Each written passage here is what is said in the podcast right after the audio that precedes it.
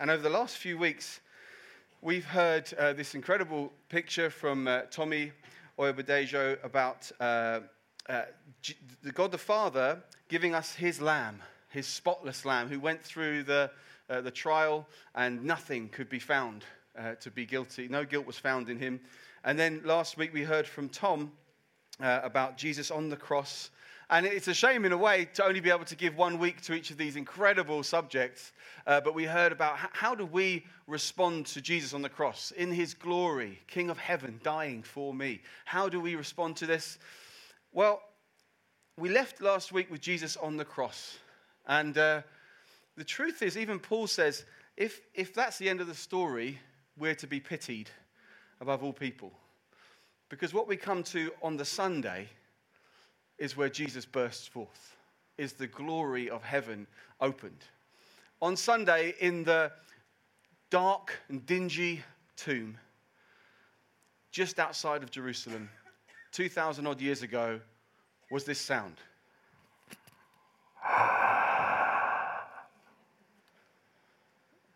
And the Son of God, heart started to beat again.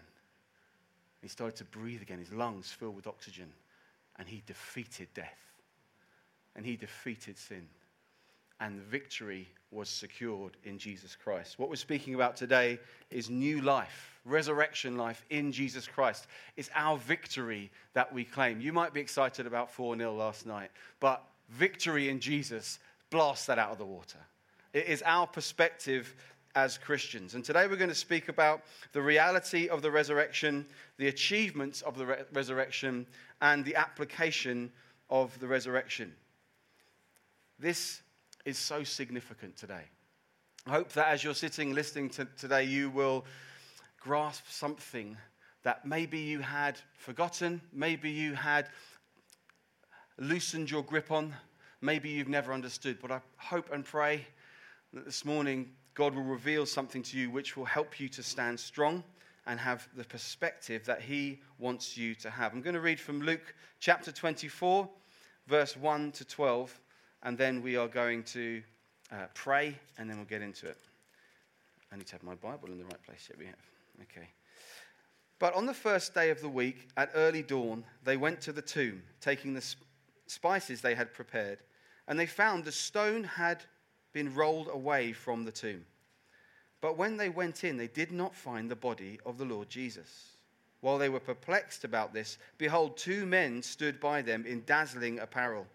And as they were frightened and bowed their faces to the ground, the men said to them, "Why do you seek the living among the dead? He is not here, but has risen. Remember how he told you while he was still in Galilee that the Son of Man must be delivered into the hands of sinful men, and be crucified, and on the third day rise." And they remembered his words. And returning from the tomb, they told all these things to the 11 and to all the rest. Now it was Mary Magdalene and Joanna and Mary, the mother of James, and the other women with them who told these things to the apostles. But these words seemed to them an idle tale, and they did not believe them. But Peter rose and ran to the tomb, stooping and looking in. He saw the linen cloths by themselves, and he went home marveling at what had happened. Father, we just want to call upon you this afternoon for your presence among us as we think and ponder on this story, as we try to understand the relevance of it to our lives. Lord, I pray, please open our eyes. I pray, please soften our hearts. Please help us to grasp what we need to grasp this morning, because it truly is world-changing, life-changing, what you have done. So, Father, I pray, set captives free this morning, as is your agenda. As you said, the Spirit of the Sovereign Lord was upon you to preach good news to the poor, to release those in bondage, to bind up brokenhearted, to give sight to the blind. I pray, do it this morning, Lord, as is your will, in Jesus' name. Amen. Amen. So what an incredible opportunity and privilege it is for me this morning to be able to speak on such a perspective-altering, life-altering, reorientating revelation of what God has done in time and space, in our history. We need a correct perspective. We need to get things right in our mind to be able to live a life that God wants us to live. You know that if you've got your perspective wrong, you can be all over the place with your decisions and with your peace and with your joy. You could see an England player do a good pass and start thinking, football's coming home. It's quite out of perspective, really. What about you might be living in total fear because you might think a virus is literally hunting you down. It knows your phone number. It knows your door number. It knows where to find you as soon as your mask is off.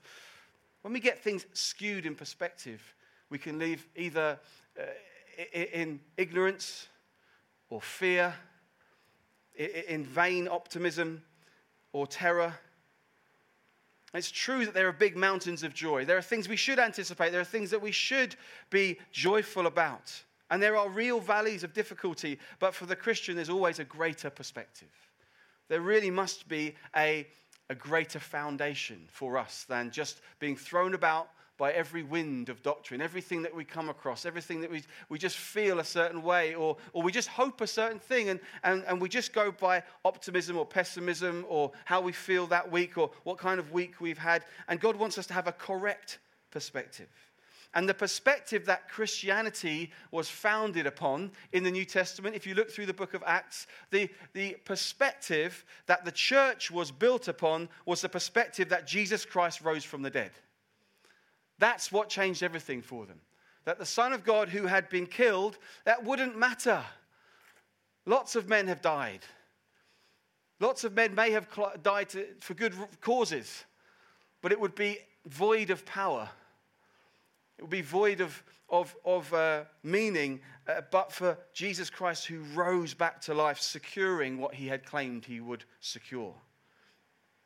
Our outlook must also be as the early church's outlook was. Our foundation must be as the early church was if we are really going to call ourselves authentic Christians. It's easy in our day and age to get very liberal with these things and say, I don't really know if the resurrection really matters that much. Whatever it was, the church started somehow. No, that doesn't make any sense. It's unbelief. The Bible says he rose again. That's what the church was born out of. We must hold firm to the supernatural intervention of God in our lives. It will have an impact, as we're going to look. It will have an impact on our lives. First thing, we'll look at the reality of the resurrection. There's a book called Raised with Christ, which I'd recommend, by a man called Adrian Warnock, and he says this: a Christian is someone who believes in the physical resurrection of Jesus Christ and lives in light of the implications of that event. You can't really be a Christian if you don't believe in the physical resurrection of the man, Jesus Christ. If we look at the way Luke records this story in our passage, we notice that as Luke has done all the way through, he's not explaining many things. He doesn't really explain this. He doesn't exegete this. He doesn't offer up reasons. He just tells facts. He just tells what he has been reported to him as he has gone researching. Remember, when we started this series 14 years ago, we remember that we said at the beginning, Luke said to Theophilus, I write these things so that I write an orderly account that the reader may have certainty concerning the gospel. He's trying to just tell Theophilus, the things you have heard concerning Jesus Christ, I've researched them to make sure that you know that they're accurate. Luke is not trying to explain anything here. He's just trying to tell accurate history. So we know that Luke's goal is not so much to interpret the meaning of the resurrection for us, but just to establish its reality in time and space. It's a historic event established on the basis of solid eyewitness testimony. And you may be here this morning thinking, do Christians really believe that? I thought it was a metaphor. I thought it was all about, turn over a new leaf. Have a second chance. I thought it was about, trying harder. No, our whole belief system is founded on the belief that a real man died to pay the cost of human sin and rebellion and rose again from death. To be a walking, talking, eating, breathing man, alive again. And what's more, alive forevermore. That's what we believe in. a man who rose from death, defeating and conquering death, and who is alive forevermore. Gary Habermas, a professor of apologetics and philosophy and one of the world's foremost scholars on the resurrection, he gives a number of historical facts that even those who wouldn't believe that Jesus was God would say, these are undeniable facts. Undeniable facts. So we're just going to look at 8 of those, just for your interest, to help you to understand, particularly if you're here today, to say, what's the evidence for the resurrection? Well, let's just have a look at some of the things that are historically undeniable. Number 1, a man named Jesus of Nazareth, 2,000 years ago, died by crucifixion. Number 2, he was buried. These are facts. Number 3, Jesus' death caused the disciples to despair and lose hope, believing that his life was ended. It's very interesting to think that through. There was a response from them. They thought, this has really happened. We've seen this man die. We've seen him be buried in a tomb. We don't know what to do with ourselves because we thought he was going to be the Messiah. They had a reaction. They were in despair. They lost hope. They didn't know what to do with themselves. Number 4, very soon afterwards, his followers had real experiences that they believed were actual appearances of the risen Jesus. Now, historians can't say whether they were right or not, but they can say it's clear that they believed they were right. Number 5, that their lives were transformed as a result, even to the point of being willing to die specifically for their faith in that resurrection message.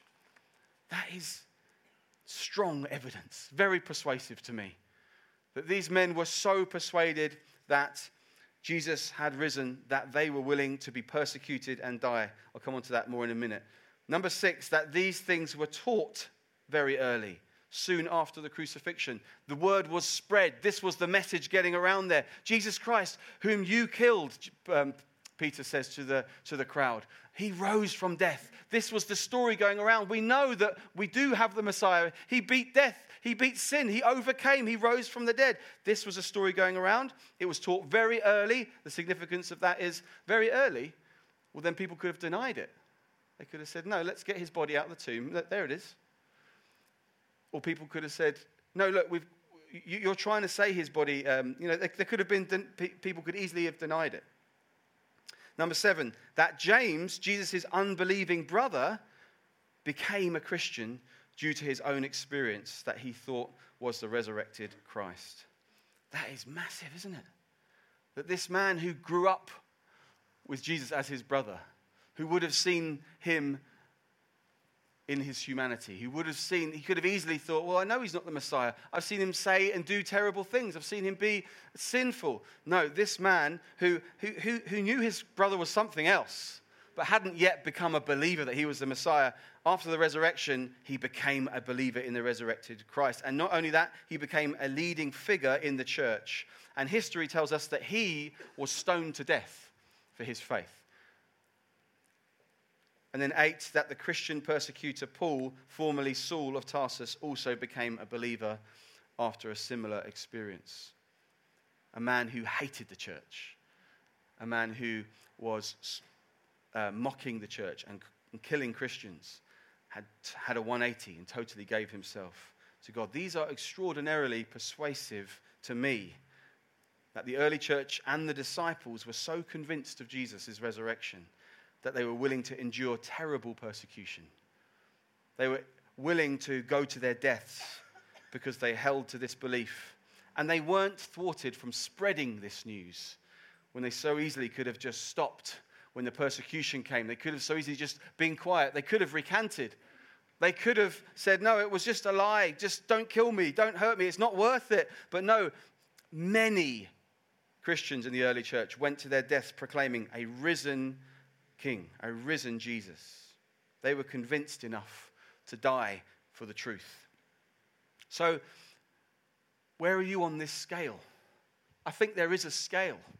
I think there is a scale of, I believe totally, or not at all.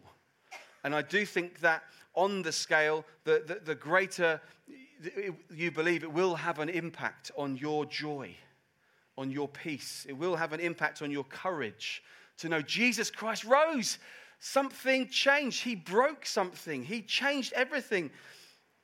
It will have an impact on your faith, on the maturity of your Christ-likeness. It's not just a set of morals, not just teachings that we hold to, but something came into our time and space and changed everything. Do you believe that? Do you believe it enough to stand on the implications of it? Because there are implications. There were achievements in the resurrection. Christ achieved things when he said, didn't he? No one takes my life from me, but I lay it down of my own accord, and I have the authority to pick it back up again. And in that authority, he changed the world. There are achievements that he fought for and won. Number two, the achievements of the resurrection. 1 Peter 1:3 says this, "Blessed be the God and Father of our Lord Jesus Christ. According to his great mercy, he has caused us to be born again to a living hope through the resurrection of Jesus Christ from the dead." There are achievements. There are implications through the resurrection. Peter's saying he's caused us to be born again. Many of us might say, I can't help the way I am. It's the way I was born. Jesus said, well, you must be born again. You must be born again. You must understand Jesus Christ rose from dead, so you don't have to live in, oh, I can't help it. That's just who I am. You can live in new life in him. I just said that the disciples were convinced enough to die for the truth of the resurrection, but there's way more to it than just that they were convinced and then stoically marching to their deaths because they were so impressed that Jesus rose again. It wasn't just, wow, if he's that powerful, then we can die for him. No, they understood the implications of his death. That's what caused them to say, we will go to our deaths. We understand that we have been given resurrection life. We don't fear death anymore, because he has given us resurrection that we can now stand in. They lived in resurrection life. It wasn't just a set of, oh, okay, there's some theological things we need to understand. No, they started to understand. This has happened. Now we'll stand in it. We'll live in it. We'll walk in it. And the freedom and joy that came to them was astounding. John Calvin says this about the achievements of the resurrection. He says this, by his death, sin was taken away. Sin was taken. By his resurrection, righteousness was renewed and restored. Righteousness being our right standing with God, that was broken by our sin. By the resurrection, that was given back to us. It was restored. Our relationship with God was given back. For how could he, Jesus, by dying, have freed us from death if he had yielded to its power? How could Jesus help anyone how could he overcome death if he can't overcome it? How could he have obtained the victory for us if he had fallen in the contest? Our salvation may be that is divided between the death and the resurrection of Christ. So it's both these things together, he's saying. By the former, sin was abolished and death annihilated. By the latter, righteousness was restored and life revived. The power and efficacy of the former being still bestowed upon us by means of the latter. That means he's saying that the power of what the cross accomplished was sealed and delivered by the resurrection. The cross was a glorious thing. The King of Heaven being humble enough to be treated like nothing you would ever want anything to be treated like. Glorious thing that he would do for us. But the power of that was bestowed upon us. It was sealed. It was delivered by the resurrection. In Romans 4, Paul says that Jesus was raised for our justification. Jesus was raised so that we would be just before God, so that we would have no guilt anymore, that a just God would have nothing to aim at us anymore. It had been taken out on his Son, and he was raised so that we would be justified. When the Father raised Jesus from death, he was affirming Jesus' work on our behalf. He was saying, yes, I have seen what you've brought me. This sacrifice is good. Now you may go. He was demonstrating his approval of Jesus' work of living a perfect life, suffering and dying for our sins. he was affirming that Jesus' work on our behalf was complete. The penalty for sin was paid. The resurrection means peace for us. The resurrection is confirmation. The Father is pleased with Jesus' life and death. It means we know he was resurrected. That means the Father is happy with Jesus' work on my behalf. The achievements of the resurrection are astounding for us. He didn't need to remain dead any longer. Jesus had earned for us a new future life that is like his own. We can now live in resurrection life. That is what the early church understood. The Bible says that our spirits have already been made alive with the new resurrection power. Because of the resurrection, we can consider ourselves dead to sin. We can feel, I can't help it. I don't like doing this thing that I do, but I can't help it. It's like I'm in chains. I can't stop it. I don't want to do it. I don't want to lose my temper like that. I don't want to speak like that. I don't want to look at those things. But when it comes to that moment, I just can't help it. I'm in bondage. Well, the Bible says the resurrection ended that. It means you don't have to live in that lie. It says, consider yourselves dead to sin. It doesn't say you will be perfect. It doesn't say you will never sin again. But it says that sin will no longer have dominion over you. You are able to say no to temptation. When you were previously without the resurrection, without Christ, without his salvation, you were unable. There's no power for you to say no to temptation. You were a slave to sin, and now you're a slave in Christ's resurrection to righteousness. The disciples were confident that this had been accomplished. And also, as Paul declared to the Corinthians, he who raised the Lord Jesus will also raise you with Jesus and bring you into his presence. As Jesus rose from death, he confirmed our resurrection life here and now, but also gave us a future hope of glory. That we know there's one that's gone ahead of us, that's made a way for us. How would you know that new nations had been discovered back when we were sailing to other continents and discovering nations if no one ever came back? If no one ever returned, who knows what's out there? But when they came back and said, we found, we know. Jesus is one who came back. He crossed the divide, he went into death, and he defeated, and he came back triumphant. We know we have a future hope, the other side of death. We know that one has gone, has been victorious, and has come back and given us that victory. We have a hope of future with Christ. Disciples of Jesus living in light of the resurrection, we can now be confident about our own resurrection.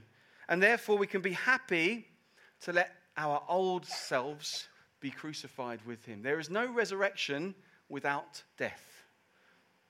How can you resurrect a new life if you never died? Spiritually and physically. One day physically, now spiritually. There's a dying. And Jesus said, you can't, those who keep their lives will lose it. But those who lay their lives down for my sake, those who are willing to die to themselves, those who are willing to say, I can't do this on my own. I am filthy. I am full of sin. I need salvation. They lay their lives down and he will resurrect them in his resurrection. Disciples of Jesus find a humility to know, yeah, I know that I need him, but I also know a dignity of, and he has raised me up and he has seated me with him in heavenly places in Christ Jesus.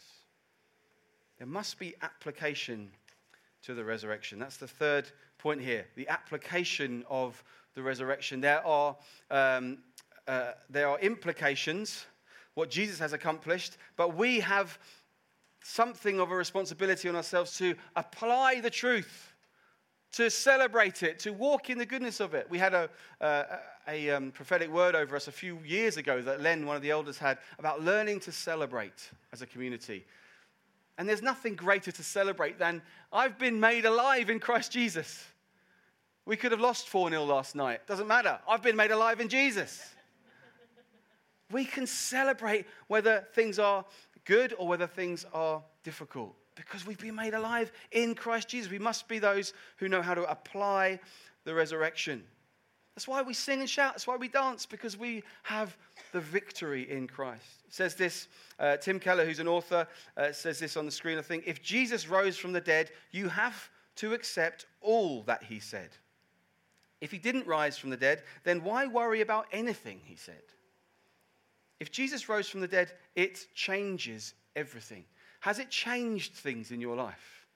Do you just come along to church on Sunday for some nice moral teaching or to see some nice people? Or are you convinced that there was God came in human flesh, he died and he rose again and destroyed sin and death, and you can stand in the goodness of it?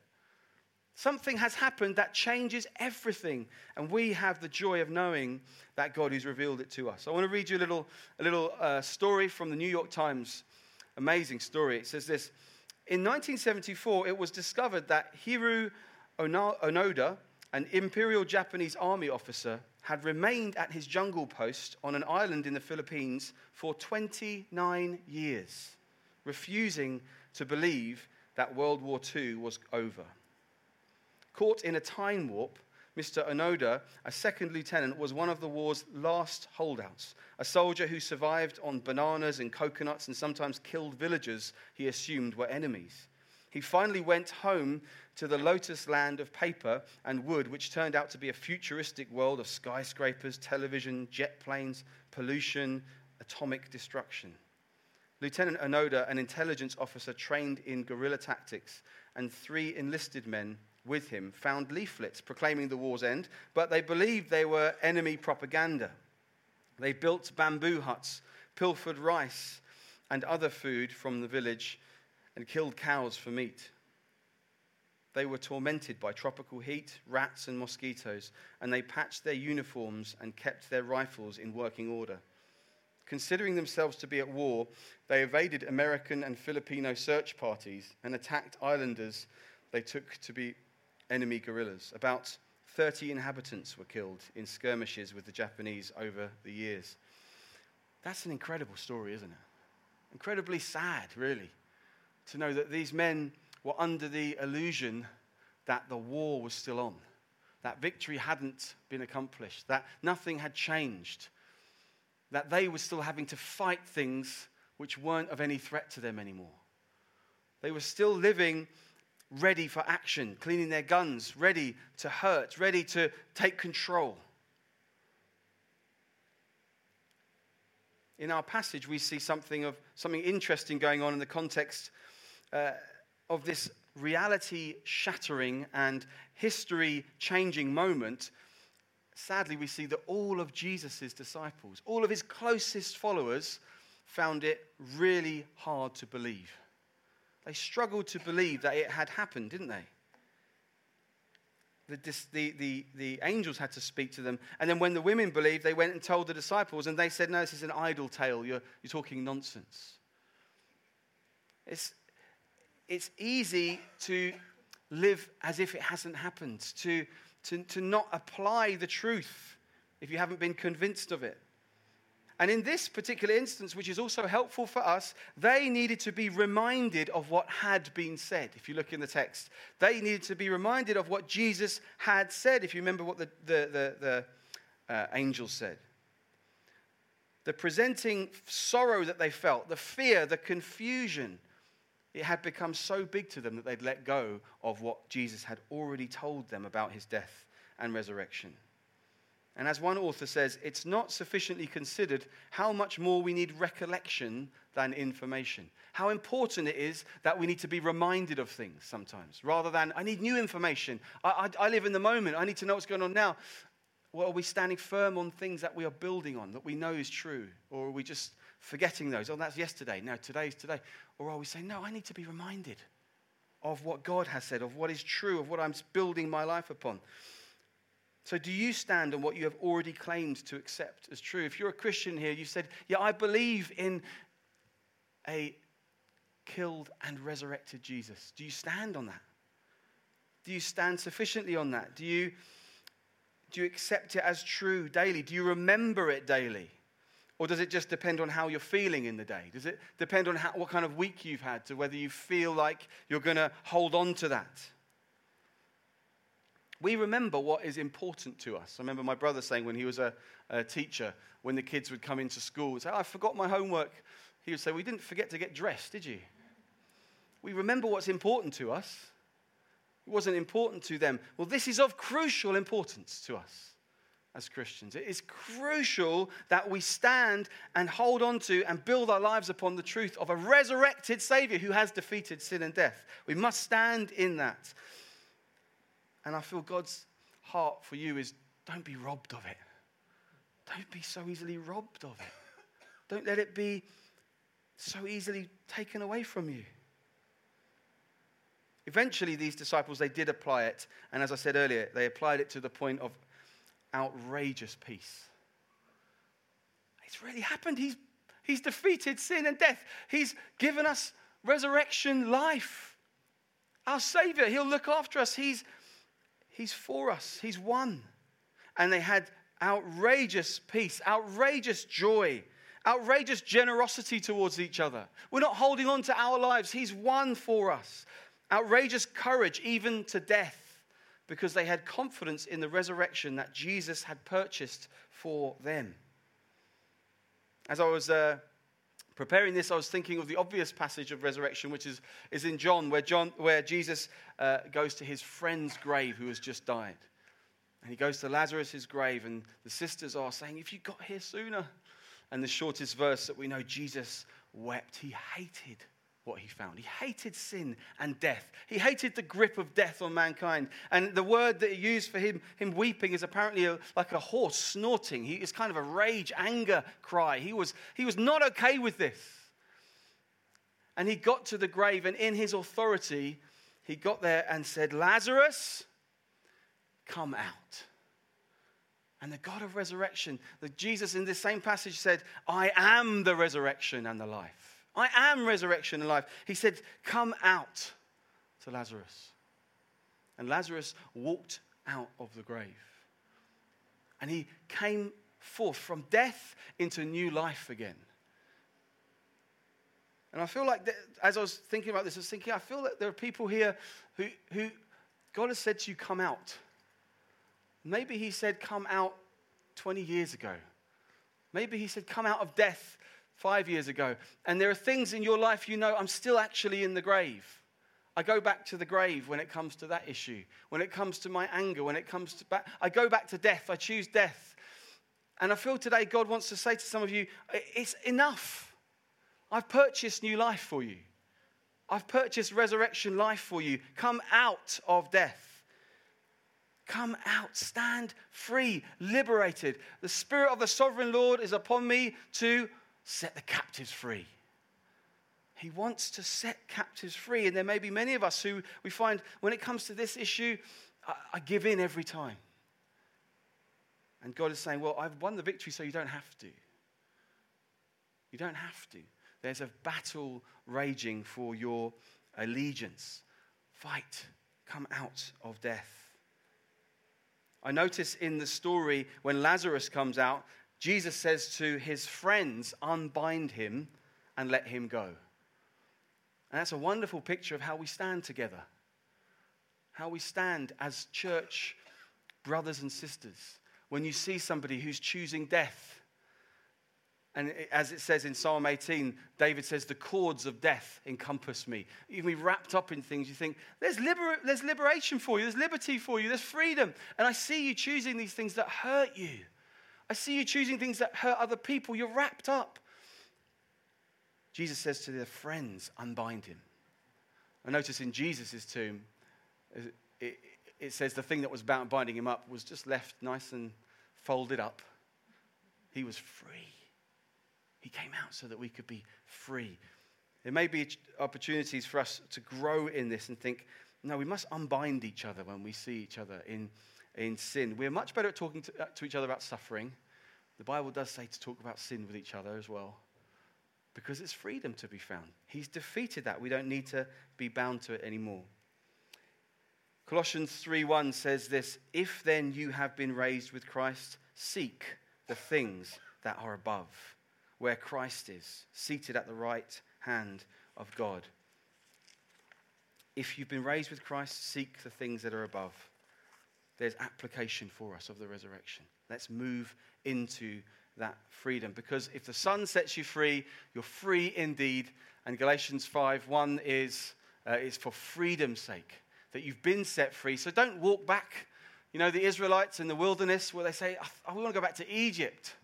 At least they want to go back to slavery. They want to go back to death, because there they weren't in this place of having to have faith every day and having to depend on God every day. I want to go back to my comfort, but they would have been going back to death. And we can do that sometimes. And Galatians, Paul is saying, it's for freedom's sake you've been set free. Be free. Don't be bound any longer. Just as we wrap up here, I noticed verse 5, and it just jumped out at me, where the angels say to them, to these women, "Why do you seek the living among the dead? Why do you seek the living among the dead? You're coming to find life. You're coming to find Jesus, the living one, but you're looking where death resides. You're looking where there is no life." Now, they didn't know that, but there's profundity in this, that we still do this. We go to things that only bring death. We go to things that we think, that will make me feel a bit better for a moment. I'll feel a buzz. I feel a little bit valuable. I feel like, I'm loved. I'll get a kick out of this. It'll give me a bit of life. And yet, you're seeking life among the dead. It's been attributed to G.K. Chesterton, but I don't think it's a quote by him, apparently, that someone said that every man who knocks on the door of a brothel is looking for God. That we go after things, we think there's life there. And Jesus says, "No, I'm the resurrection and the life. I am what you're looking for." And so I feel there are some today that there's application here. There's application to come forth, as Jesus said to Lazarus. Come forth out of this grave. Come forth out of death. Maybe it's a habitual sin. Maybe it's a pornographic problem or gambling or drinking. It's something that, I'm in the grip of this, and I've been in the grip of it for years. And today is the day where you can say, "I'm going to draw a line. I'm going to walk out. I'm going to make a choice." I think there's some here that are holding on to hurts and pains from decades ago. Perhaps a parent really betrayed you or didn't treat you well, or a friend betrayed you, something that hurt you years ago. And you said, "Yeah, I forgive, I moved on," but there's something that resides inside of you that you just think, "I can't really move on." But you need to reckon on Jesus' death and resurrection for that sin. He does feel for you. He hated it when he saw Lazarus. He hates sin and death. He doesn't say, "Oh, get on with it, move on." No, he says, "I hate that happened, but I have won the victory. So you can walk forwards. So you can come out of the grave. I don't want you to live under that anymore." There may be attitudes of victimization. People here who you just feel sorry for yourself all the time. You think you're always the victim, and therefore you're not standing in victory. You're like Rocky at the top of the steps, all the way up the top of the steps. Victory, he's the victorious one. That's not happening if you're always the victim. You're at the bottom of the steps, sitting down. No, Jesus is saying, "Come on, you're the victor in him." Perhaps there's things of anger and fear. People who just know, "I'm caught up in stuff that I think I'm in the grip of this." And Jesus would want to remind us today, "I have done the work. I've done what needs to be done so that you can walk out of this." Death is defeated. Sin is defeated. Come out. As we said about David in Psalm 18, he said, the cords of death encompassed him. He said, "I called upon the Lord. I called upon the Lord." See, what I don't want you to think today is, "Okay, I've got to try myself to somehow punch through this sin and this difficulty." No, I am saying Jesus has done the work, so don't think it's impossible. He does expect us to stand in victory, to walk in victory. But call upon the Lord. Call upon the Lord. And I love Psalm 18. I think I got into it like at Christmas time. It's just so helpful because God comes down and it uses the language of like a dragon. His nose, nostrils, was snorting out smoke and fire was coming from his mouth. It's like he's an angry papa bear when his son is going, "Help! And he's like smashing stuff out the way. I'm getting to you. That's what Jesus was for us. I'm smashing everything out the way. I'm going to rescue you. So we stand in victory, but we also need to recognize, I call upon the Lord. I need your help with this. And he brings recovery. And actually, again, Psalm 18, I'm getting into the different preach now, but Psalm 18 gets to this point where God doesn't just get David out of trouble. He gives him like big muscles, gives him big weapons. It says at one point, he showed me my enemies' necks. It's like God said, not only am I going to get you safe and protected, I'm going to give you a sword and basically get them to bend over so you can just swipe their heads off. I'm making you victorious. And you may think, but I don't seem to be able to defeat that sin. I don't seem to be able to get over it. It's defeated. It has been defeated in Christ. Now ask God, God, help me to stand with a sword and chop its head off. I believe he has got victory and liberation for us today. Should we just stand? Father God, we need help with this, Lord. Some of us have been battling the same things for decades. And it's like, I don't see a way out. It's like Tom said earlier, I just feel like I'm going to throw the towel in. And we need your help, Father. We need you, Holy Spirit, to help us to be people of faith. You have done it. You have won the victory. Lord, our future is secure. We cannot be taken out of your hands. The Bible says it. And often in this life, we still think, I'm hopeless. We're not, Lord. We're not. And too long, your people have been cowering like worms when you say, mighty, warrior, victorious. That's what he says over you today, mighty. That's what he says over to you today, victorious. Man, woman of God, son, daughter.